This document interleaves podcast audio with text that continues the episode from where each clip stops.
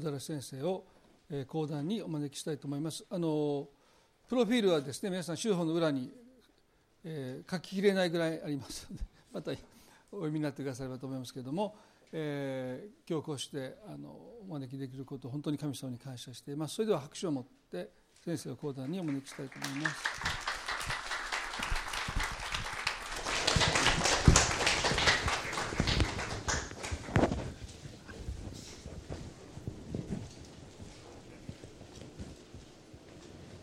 えー、今朝あの皆さんと、えー、礼拝できますことを、まあ、大変光栄に思っております。あの豊田先生からあのぜひ一度あのこの教会で、えー、お話しようということを、まあ、招いていただきましたので私は大変喜んであの今日、えー、来させていただきました。多分皆さん方がですねこのために祈っててくださった。そう信じています、えこの礼拝のためですね皆さんお一人お一人が覚えてくださってこの礼拝が本当に神様の礼拝になるように本当に神様に触れることもできるようにここに神様がいてくださるそう実感できるようなそういう礼拝になるように皆さんがお祈りしてくださったそう私は信じて今日あの皆さんのところへ寄せていただきました。今日与えられているまず聖書の箇所をですねあの読ませていただきたいと思います、えー、マタイによる福音書の9章の9節から13節です。マフィーのチャプター9、えー、verse 9 to 13です。マタイによる福音書の9章の9節から13節マフィーの chapter 9, verse 9 to 13です。それでちょっと最初に、えー、読ませていただきます。イエスはそこを立ち、通りがかりにマタイという人が酒税所に座っているのを見かけて、私に従いなさいと言われた。彼は立ち上がってイエスに従った。イエスがその家で食事をしておられる時のことである。徴税人や罪人も大勢やってきて、イエスや弟子たちと同席していた。ファリサイ派の人々はこれを見て弟子たちに、なぜあなたたちの先生は徴税人や罪人と一緒に食事をするのかと言った。イエスはこれを聞いて言われた。医者を必要とする人は丈夫な人ではなく病人である。私が求めるものは憐れみであって生贄ではない。とはどういう意味か？言って学びなさい。私が来たのは正しい人を招くためではなく罪人を招くためである。最初に一言お祈りさせていただきます。父なる神様今朝私たち一人一人をあなたが招き寄せてくださってこのあなたの教会にあなたの礼拝に招いてくださったことを心から感謝をいたしますあなたがこの場を祝してくださり性別してくださってすでに準備をしてくださいましたあなたがすでにここにいて私たちを招いてくださったことを心からありがとうございます。主をどうぞ今日、私たち一人一人の心を探ってくださって、あなたの皆が褒めたたえられるように、生きることのできるように、私たちを作り変えてください。どうぞ神様、あなたが私たちの心を慰め、励まし、また希望を与えてくださって、与えられた人生を感謝して生きることのできるように。神様もしもこの中に今日病を持って苦しんでおられる方がいればあなたがどうぞ癒してください。どうぞあなたがそこを見ておいてくださって癒しを与えてくださるように。また今日人生につまずいている方がおられたらあなたがどうぞ道を開いてくださるようにあなたが希望を与えてくださるようにあなたがそうしてくださるそう信じています。すべてのことをこの初めから終わりまであなたがここにいて私たちを導いてくださるそう信じています。すべてのことをあなたにお委ねします。主イエス・キリストの皆によってお祈りします。アーメン今読ませていただきましたこのマタイによる福音書の9章の9節から13節までのところは、まあ、マタイという酒税人が、まあ、イエス様と出会った出会いの記事であります。マタイという人はですねイエス様がこう通りかかってくださった時に酒税所に座っていたとこう書いてあります。それはマタイという人が酒税人だったということです。当時ですね、えーまあ、ユダヤという国はこのローマの支配下の中にありましてローマはですねその支配している国々からまあ税金を取りを、まあ、取り上げるそういう、まあ、システムにしてありました。多分皆さん方はご存知のようにですねあの世界の道はローマに続くと言われているように、まあ、ローマが支配した時はですね全ての道路をこうやってローマにこうつなげたわけですね。でその時にですねそのお金はどうしたかというと、まあ、いわゆる私たちが今日言う受益者負担という考え方です。つまりその道路を使う人からその通行料をまあ取り上げるという考え方です。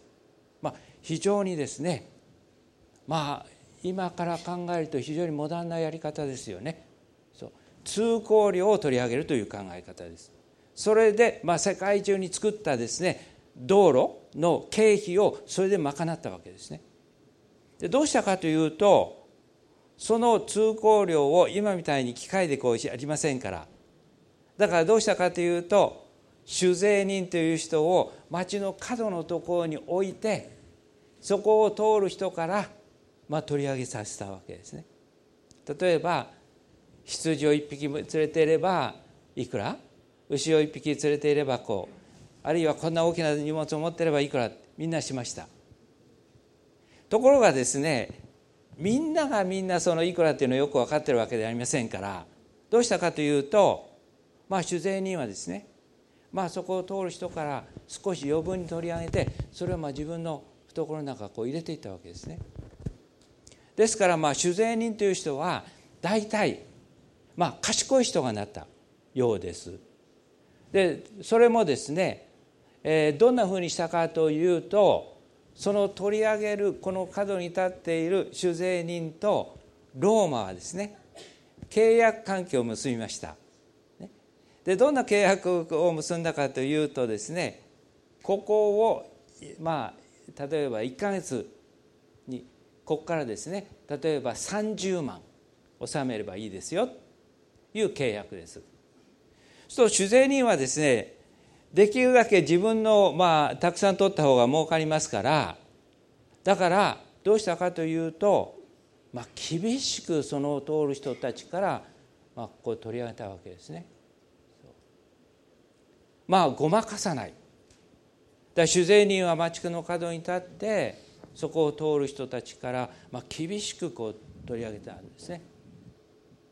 で大体はその人たちは自分の懐の中を入れましたから。だからそのユダヤ人の人たちからは非常に嫌われました。ですね。だから聖書を見てみますとこの徴税人たちはほとんどですよ。罪人とか会員をする女たちとかと一緒に扱われています。つまりこのユダヤの社会の中では罪人やその会員をする女たちや徴税人たちはみんなひっとくるめになっています。そしてそれだけじゃなくてその人たちは神様の恵みから落ちた人々というふうに理解されました。ですね。だからユダヤ人の社会の中では彼らは生きるの非常につらい。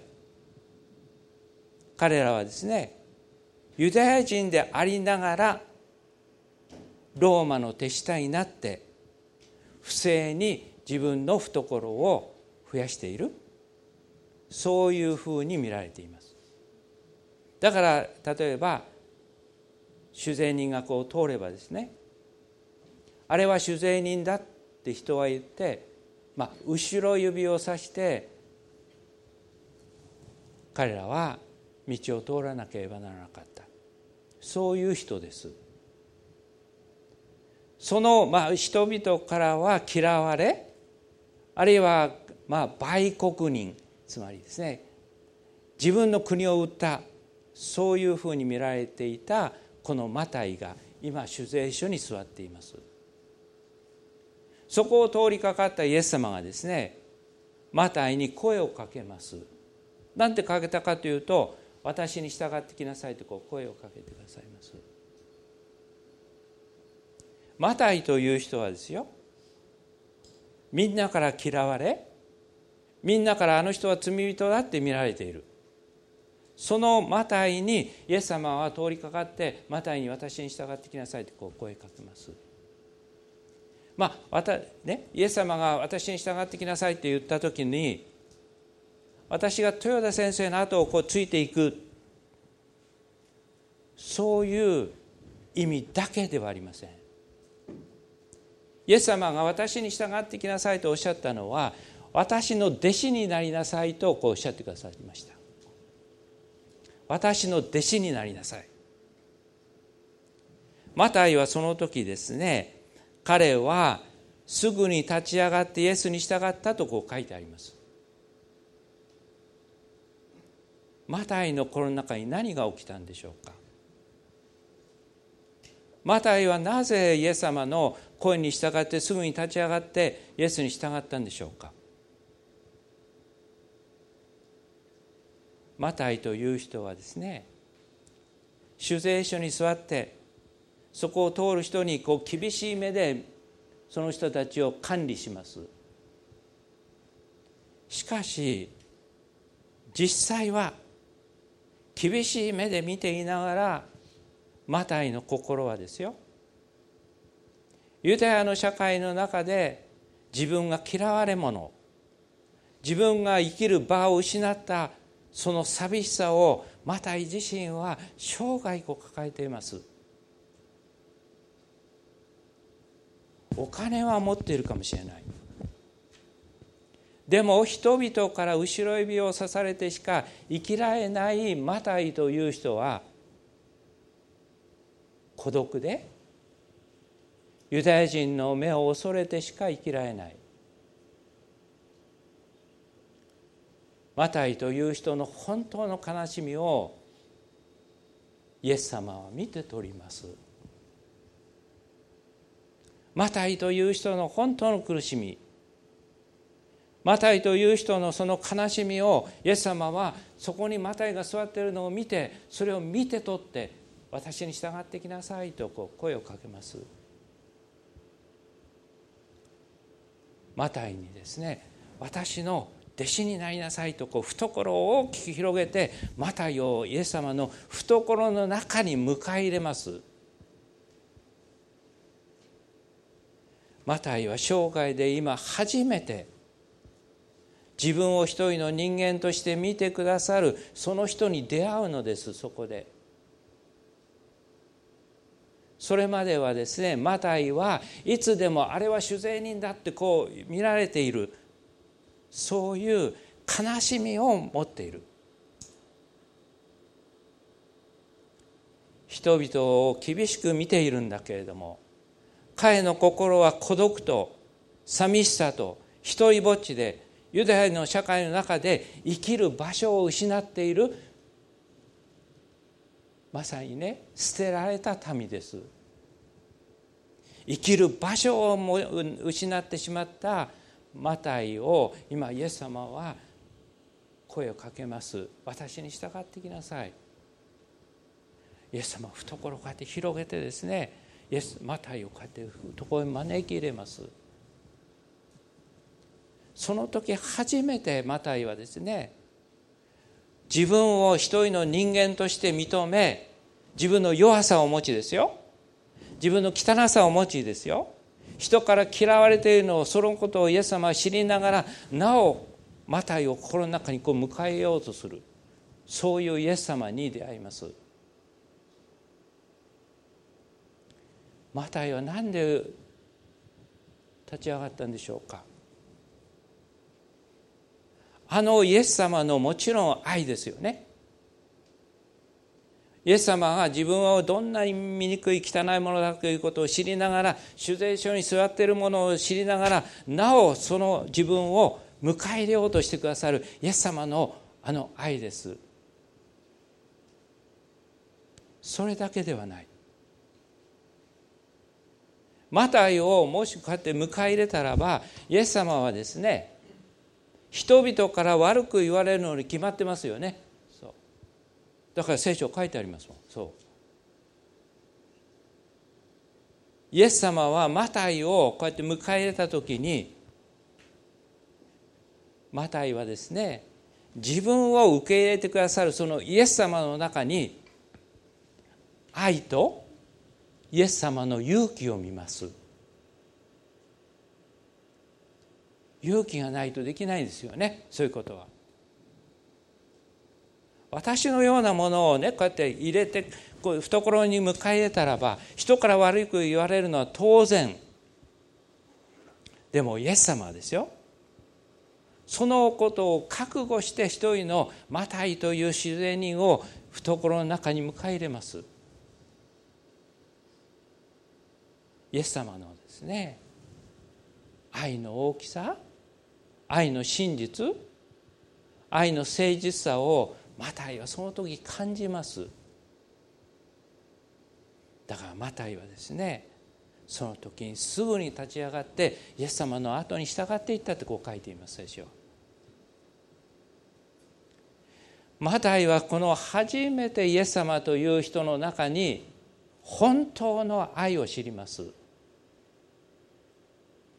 だからマタイは自分の人生をそこにかけていきます今度は。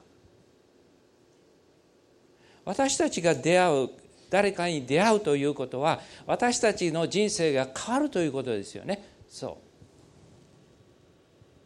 私たちの人生が変わるということですよね。出会いということは。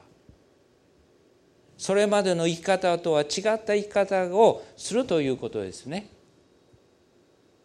マタイはそこでイエス様との出会いを通して自分の人生が変えられていきます。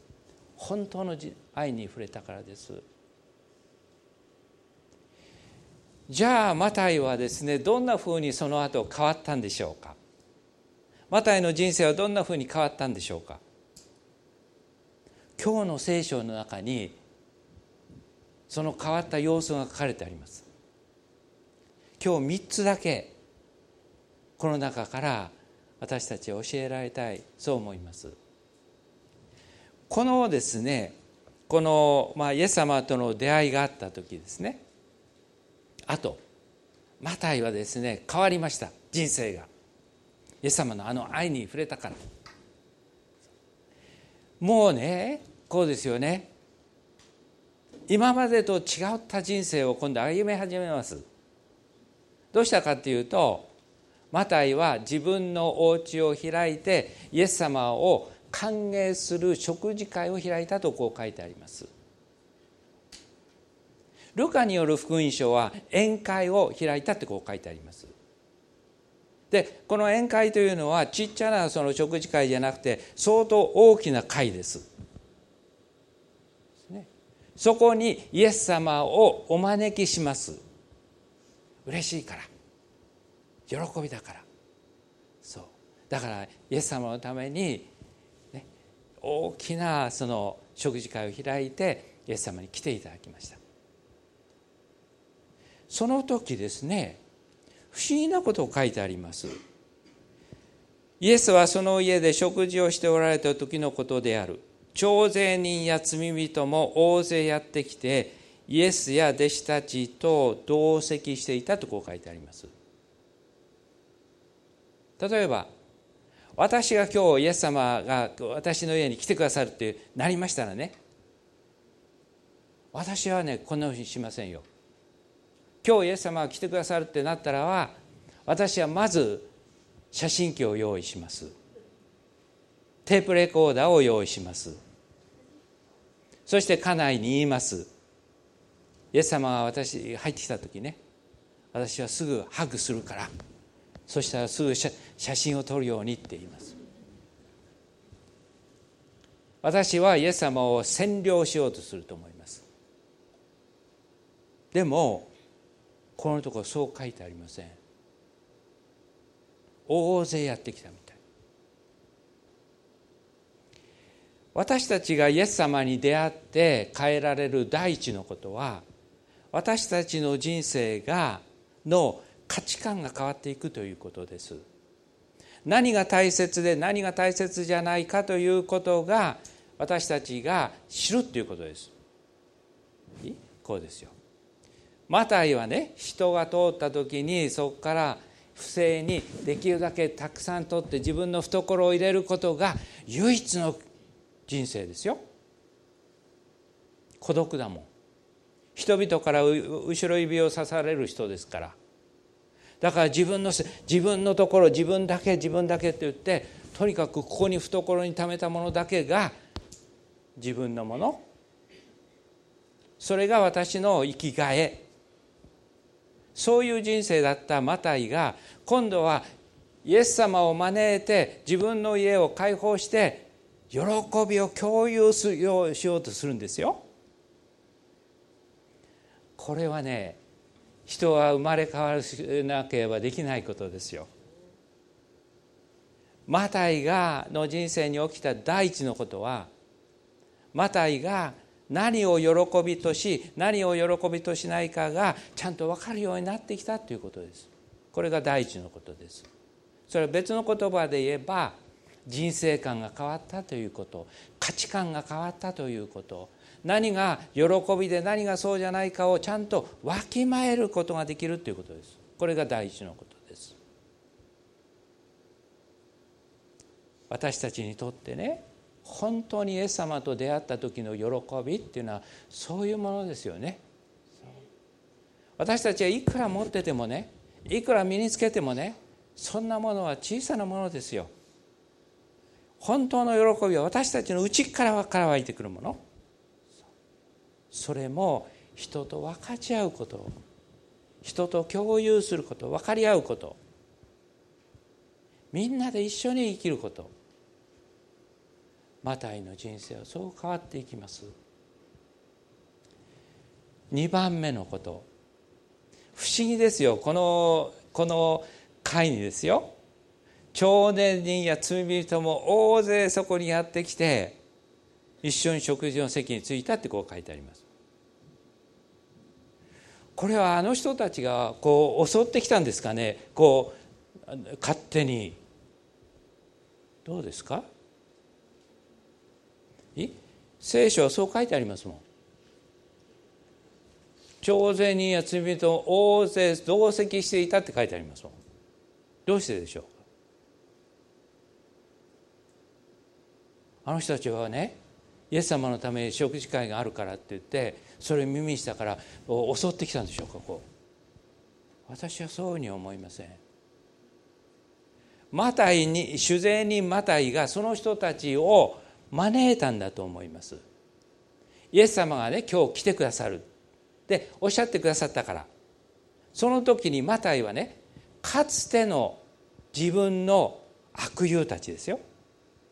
徴税人ですよ。評判の悪い人ですよ。その人たちを招いたんですよ。どうしてですか？そんなことしたら自分が悪く言われるでしょ？なぜそんなことをするんですか？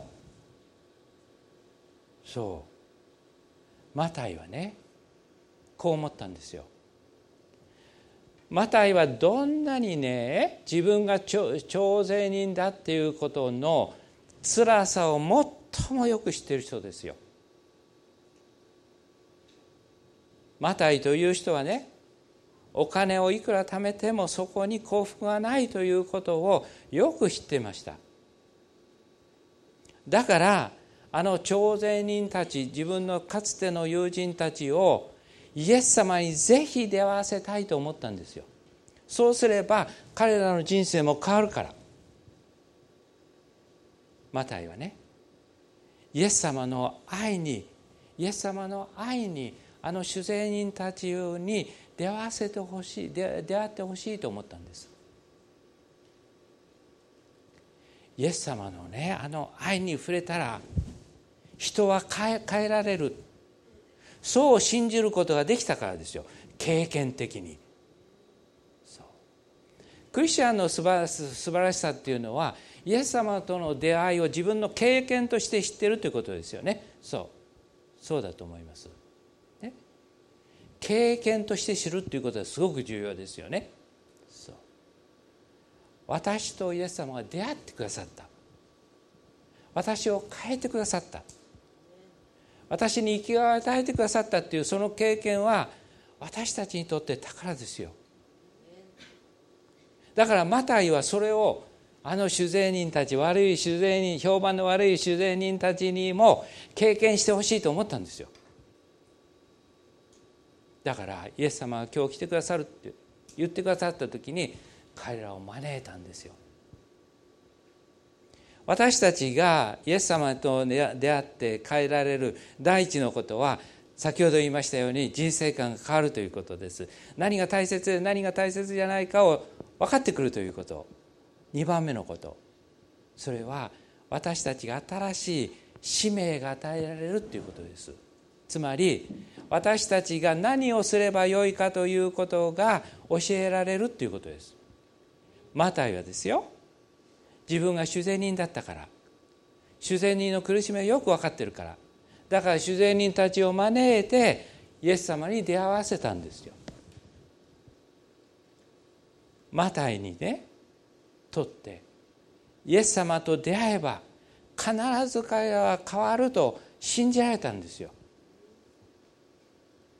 私たちがイエス様と出会って変えられる第2番目のことは私たちに新しい使命が与えられるということです。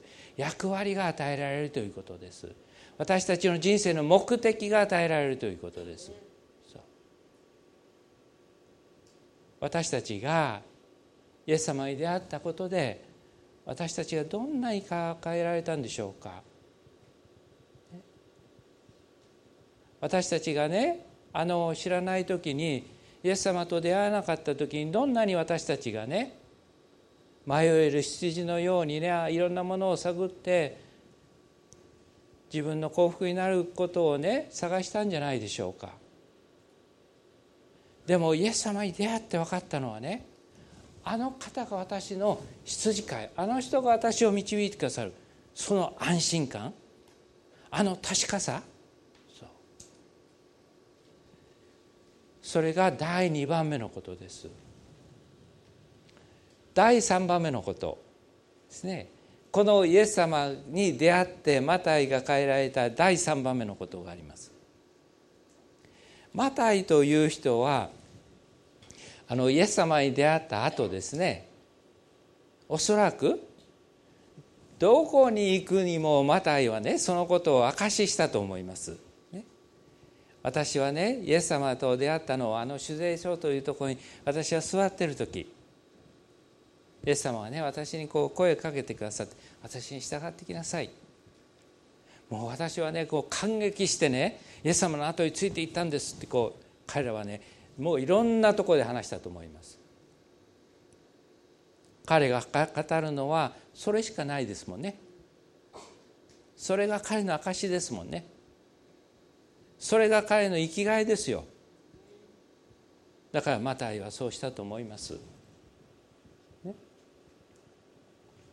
このマタイという福音書マタイという福音書がまあ誰によって書かれたのかということは、まあ、いろんな、まあ、学者の先生方はいろんな議論をします。でも伝統的にはですよ。伝統的にはこのマタイが書いたのではないかと言われているの。とマタイによる福音書というのは28章ありますこうやってね。そして9章の9節から13節のわずかなところにマタイはですよ。自分がイエス様に招かれた時のことをちょっとだけこう書き残したんですこうやって。私だったらねもちろんイエス様のとこことを書きたい。でも書きたいけれどもねでも私のですよ。過去をできるだけは知られたくないでしょ。酒税人だから。そう。私たちはそうしませんか？自分の過去の汚いことはできるだけ人に知られたくないと思いますよ。私もそう。例えば今日ここにおられる方に私が生きてきたね生きてきた全部のことをもしも知られたらですよ。ここに背中に書いてあってもうこれね全部書いてある。あの時ねあなたはこういうこと言った。こういうことした、ね、そしたら私はもうすぐ逃げていきますよ。どの人の人生もね自分は大丈夫だなんていうことを言える人はいないんじゃないでしょうか。全ての人のねみんな自分のことをこう考えたらね人に知られたくないことあるはずです。マタイもそうです。マタイにとってはね自分が酒税人だったっていうことは辛い経験ですよ。だから本当でしたらねそれを決してこう書きたいでしょでもマタイはねここに「私は酒税所に座っていた」って書いてありますよ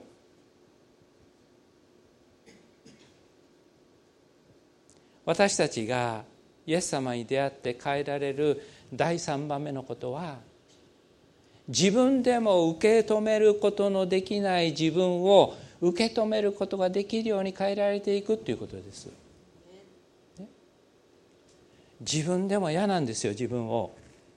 でもその自分をまず神様イエス様が受け入れてくださったので自分がやっと受け止めることができるように変えられていくんです。イエス様がまず私を受け止めてくださったから。だからその私を今度はやっと自分が受け止めることができるように変えられていくということです。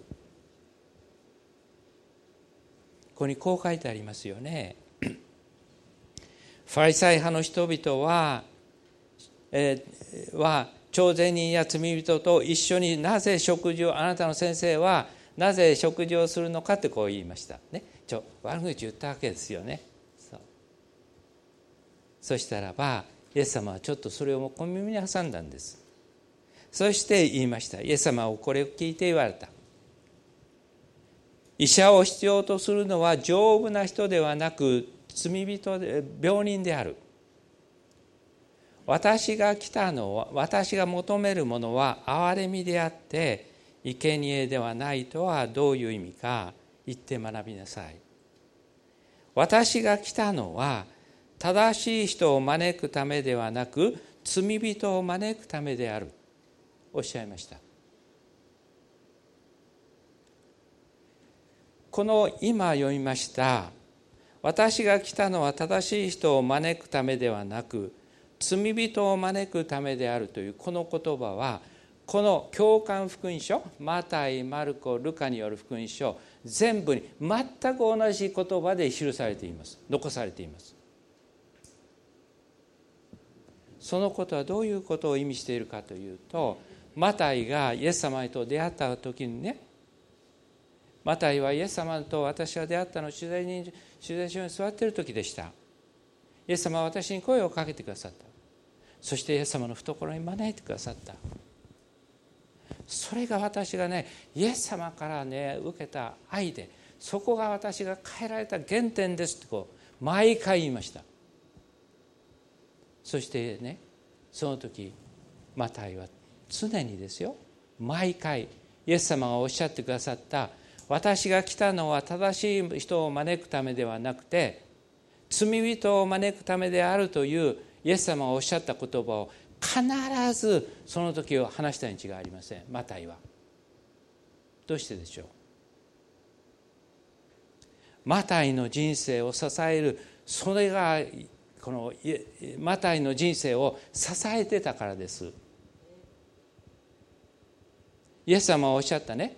私が来たのは正しい人を招くためではなくて罪人を招くためであるっていうおっしゃってくださったその言葉はマタイがどんなに過去がどんなに汚くてもそれでもなおイエス様は私の味方をしてくださる。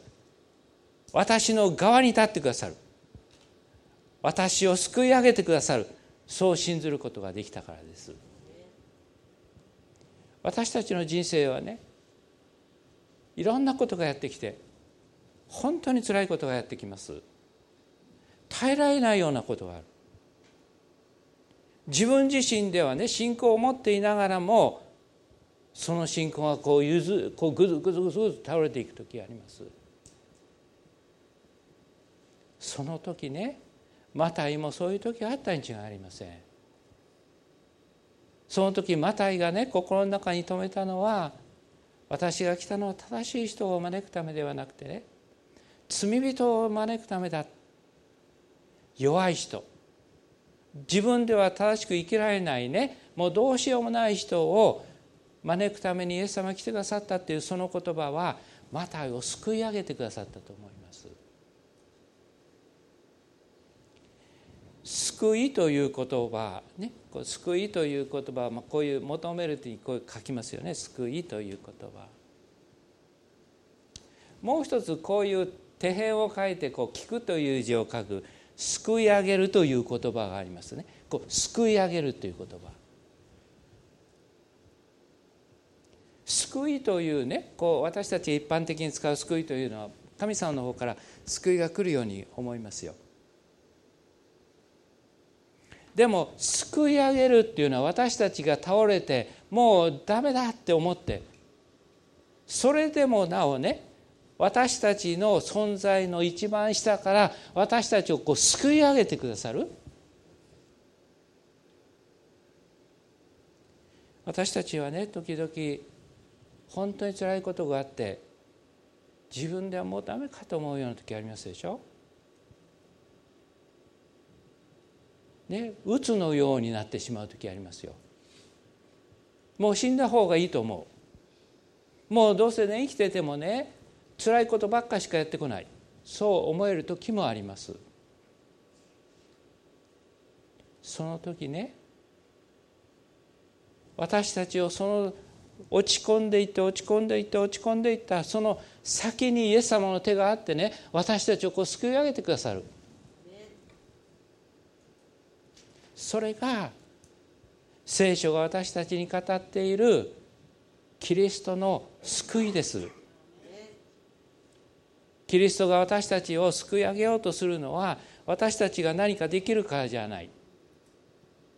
もう私たちがねそう罪人のようにもうダメだと思って自分の力で立ち上がれない。でもイエス様はねそこでもなお私たちを救い上げようとする。マタイが変えられた第3番目のことは自分の醜さや弱さを自分でもうダメだと思った時にでもなおねイエス様のその救いを信ずることができるようになったということです。それはね自分がどんな弱さを持っていてもどんなね痛みを持っていてもなおイエス様が救い上げてくださるそう信じられたということです。イエス様に出会って私たちが変えられる第一のことはね私たちの人生観価値観が変わるということです。2番目はね私たちの使命感が与える、ね、役割が与えられるということです。3番目は一番自分が問題なんですよ。最後はねこの自分がやっぱり問題なの。そのね一番ダメな自分をイエス様は救い上げてくださる。そう私たちにこの聖書を教えています。私たちはね今日私たち一人一人にイエス様は招きの言葉をかけていてくださるように思います。私に従ってきなさい。私に従ってきなさい。私たちはいろんな課題を持っているかもしれない。弱さを持っているかもしれない。私たちはねいろんな課題を持っててねこうしばしばこう思いますよ。あの人のような人生だったらいい。でもこの人生嫌だって思う時あるでしょ。私もそう。私も中学校1年落第したことがあります。だからあの勉強ができないとかっていうことがどんな辛いかっていうのはねちょっとだけ分かりますよ、ね、落第生だから。だから中学校1年2回したことある、ね、本当に辛いですよ、友人の顔を見たらさ僕が落第生だと思うのよ。そう思わされるの。マタイもそうだったと思いますよ。人がと顔を合わせたら人は私のことを酒税人だってこう見る。その辛さ？そう。見られていると思う辛さをマタイも経験したと思います。私の家は貧しい家です。だから私は高校を工業高校というところに行きました、工業校私の母はねこう言いました。とにかくね腕に力を持ってつけてたらいいって技術をつけてたらいいって。言って私を工業高校に入れてくれました。工業高校に。で私は工業高校の電気科というところに行ってすぐ就職してですね。1年遅れてますから19歳の時卒業したの。19歳の時に。それでテレビの修理屋さんやりました。テレビの修理屋さんをやったんですけれども暑い日も寒い日もですよ。単車に乗ってこうやって。もうずっと回って歩くんですよ。1日10軒ぐらい回るの、ね、テレビを直して。でもう帰ってくるとね。でもう寒い時は寒いお風呂屋さん行きましたよ。家が貧しいからお風呂あの今みたいにお風呂がないから。だから銭湯に行ったの。それであのおつい熱いカーッとかけて。これでまたかけて。それで石鹸つけてこれそうするともうねジャラジャラジャラってこうあの石鹸は泡が立たないんですよ。最初は。だからもうあのもう一回石鹸つけてわーってこうやってジャーッとやっぱりでまた石鹸つけてガーッてやってたの。だから気が付いたらこうですもんね。髪の毛ないですもん。髪の毛ないですもんね。貧しいってねつだからちょっとだけ分かります。ね辛い。そう。自分が自分がが辛いのね。そう。だから僕はテレビ屋さんを3年間したんですよね。3年間。でも一回は大学に行ってみたい。ね？行ってみたい。ね大学行ったら違うんじゃないかって思った。それでですよ。3年テレビ屋さんやったの。ね？1年落第して。でテレビ屋さん 3, 3年したの。で受験したんです。したら見事に落ちましたよ。だって勉強してないから。僕は工業高校だから全く工業高校ってあんまり勉強して、まあ、いわゆる座学みたいなのあんまりしてないですよ。何をしているかって実習してんの。いつも実習こうやってやって。手を真っ、ね、工業高校だから真っ黒して。油に油切った。それで怒ったから、多分ねあの若い方で思い通りいかない人生あるでしょう。僕もそう、ね、1年間落第して中学校1年落第して3年間テレビ屋さんして受験したけど怒ったですもん。だから今度予備校に行ったの。ところが予備校行ったけど全然わからないの。だって勉強してないもん。工業高校でそう、ね、工業高校は1年の時ね、えーと、英語は3時1年の時3時間ぐらいあったんですよ。でもね大体は自分の番が当たると隣からノートあの本が回ってくんですよ。それで「I am a boy」とかね安直は回ってくんですよ。だからそれ読んでたの。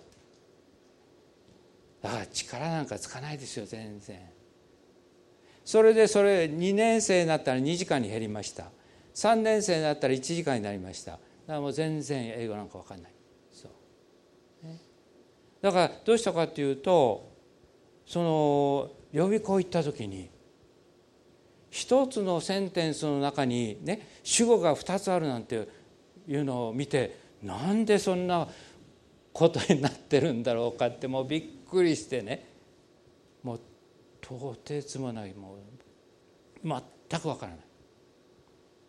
それでですよ今度1年まあとにかくね僕はクリスチャンだったからどうしたか僕はね教会でねこう習い。ました信ずる者を救われんって、ね、信ずる者を救われんってだから僕は、ね、ここにちゃんとあの手がこうやってあの紙にね久保寺俊之何々大学合格アーメンって書いてね。それで毎日ですよ。信ずる者は救われるんですから。そう教わってきたから。だから毎日僕はこれ読んで信ずる者ね久保寺俊之何々大学合格アーメンアーメンって書いて祈ってね祈ってそうしたんですよ。本当に。それで1年間予備校行ったの。で受けに受けてね見に行ってきましたよ。だからね何回も見たの僕。こうやって何回も。どっかにあるはずだってね見た。だけど僕の名前なかったですよ。なかったですもんね。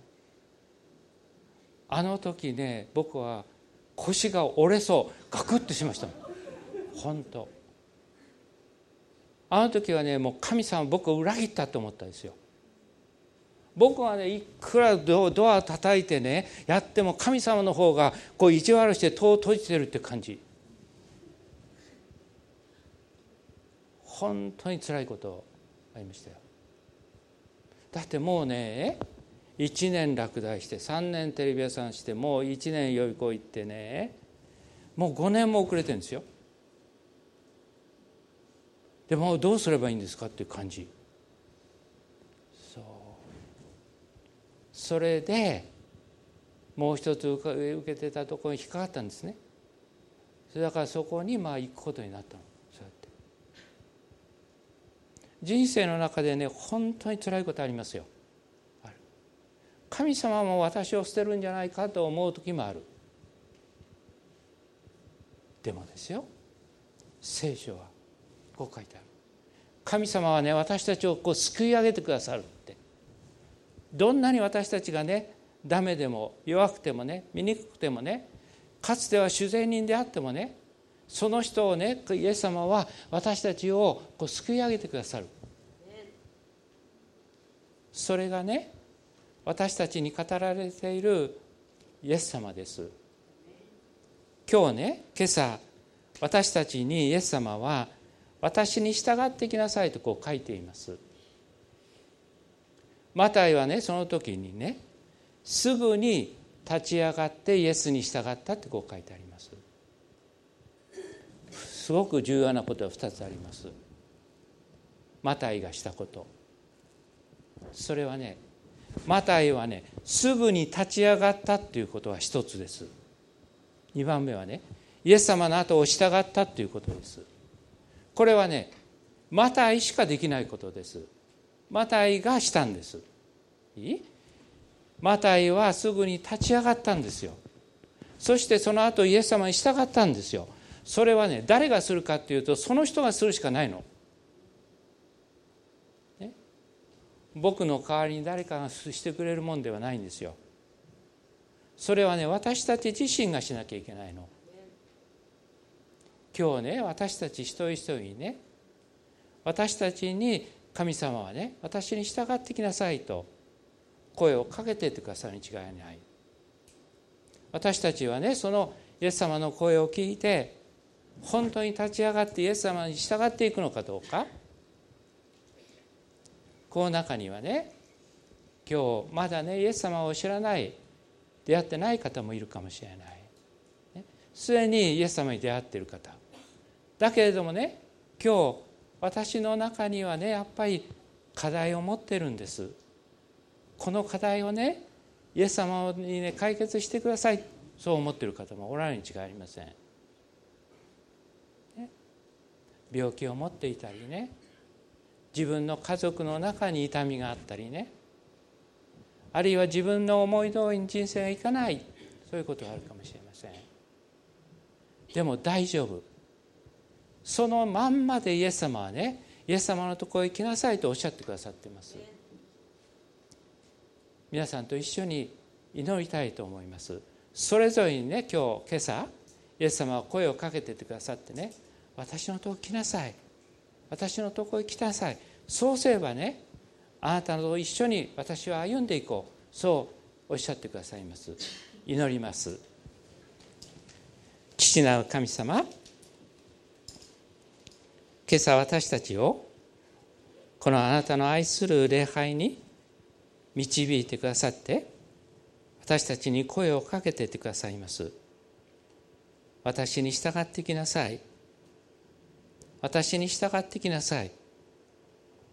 神様あなたのその御声を聞いてあなたに従っていくことのできるように助けてください。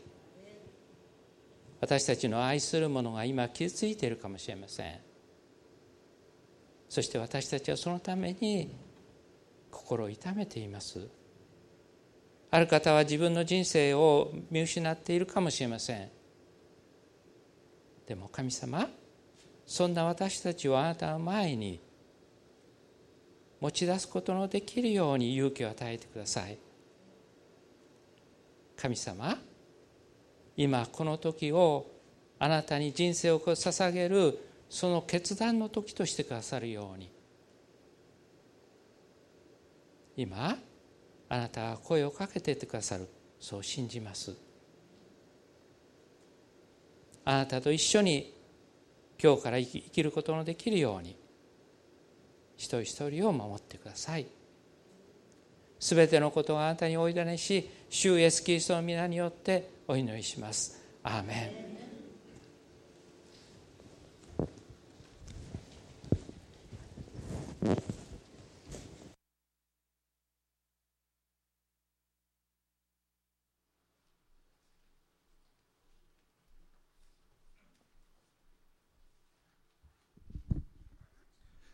それでは皆さん立ち上がっていただいて最後に賛美を。捧げていきたいと思います。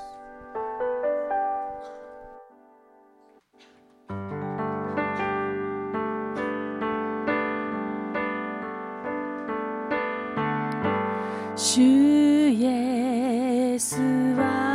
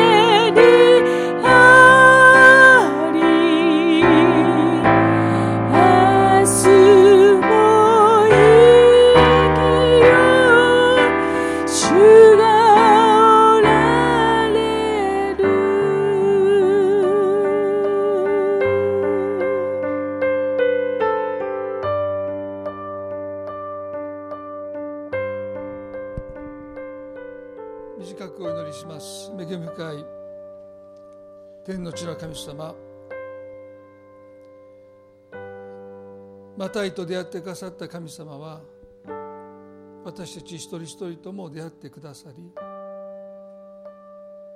私たちを両手を広げて迎え入れてくださる神様です。今朝イエス様の両手があなたに向けて大きく広げられていると信じます。まだその胸の中にその手の中に抱かれることに戸惑いがある。まだ起き上がれないでその声に従うかどうか思い巡らしている方がいるかもしれません。今日が救いの時だと聖書は語ります。どうぞ今その身腕の中にその身を委ねることに躊躇している方がいるならばイエス様どうぞその心を励まし慰め強めてくださって今その身腕に自らを委ねることができますように大丈夫だと語ってくださるその声に今日人生を委ねることができますように主をどうぞ助けてください。今日の礼拝をあなたが初めから終わりまで導いてくださったことを感謝しまた午後の交わりの時また午後からの学びの時をあなたがどうぞ祝福してください。感謝を持って愛する私たちの主イエス・キリストの皆によってこの祈りを見舞いにお捧げいたします。アーメン。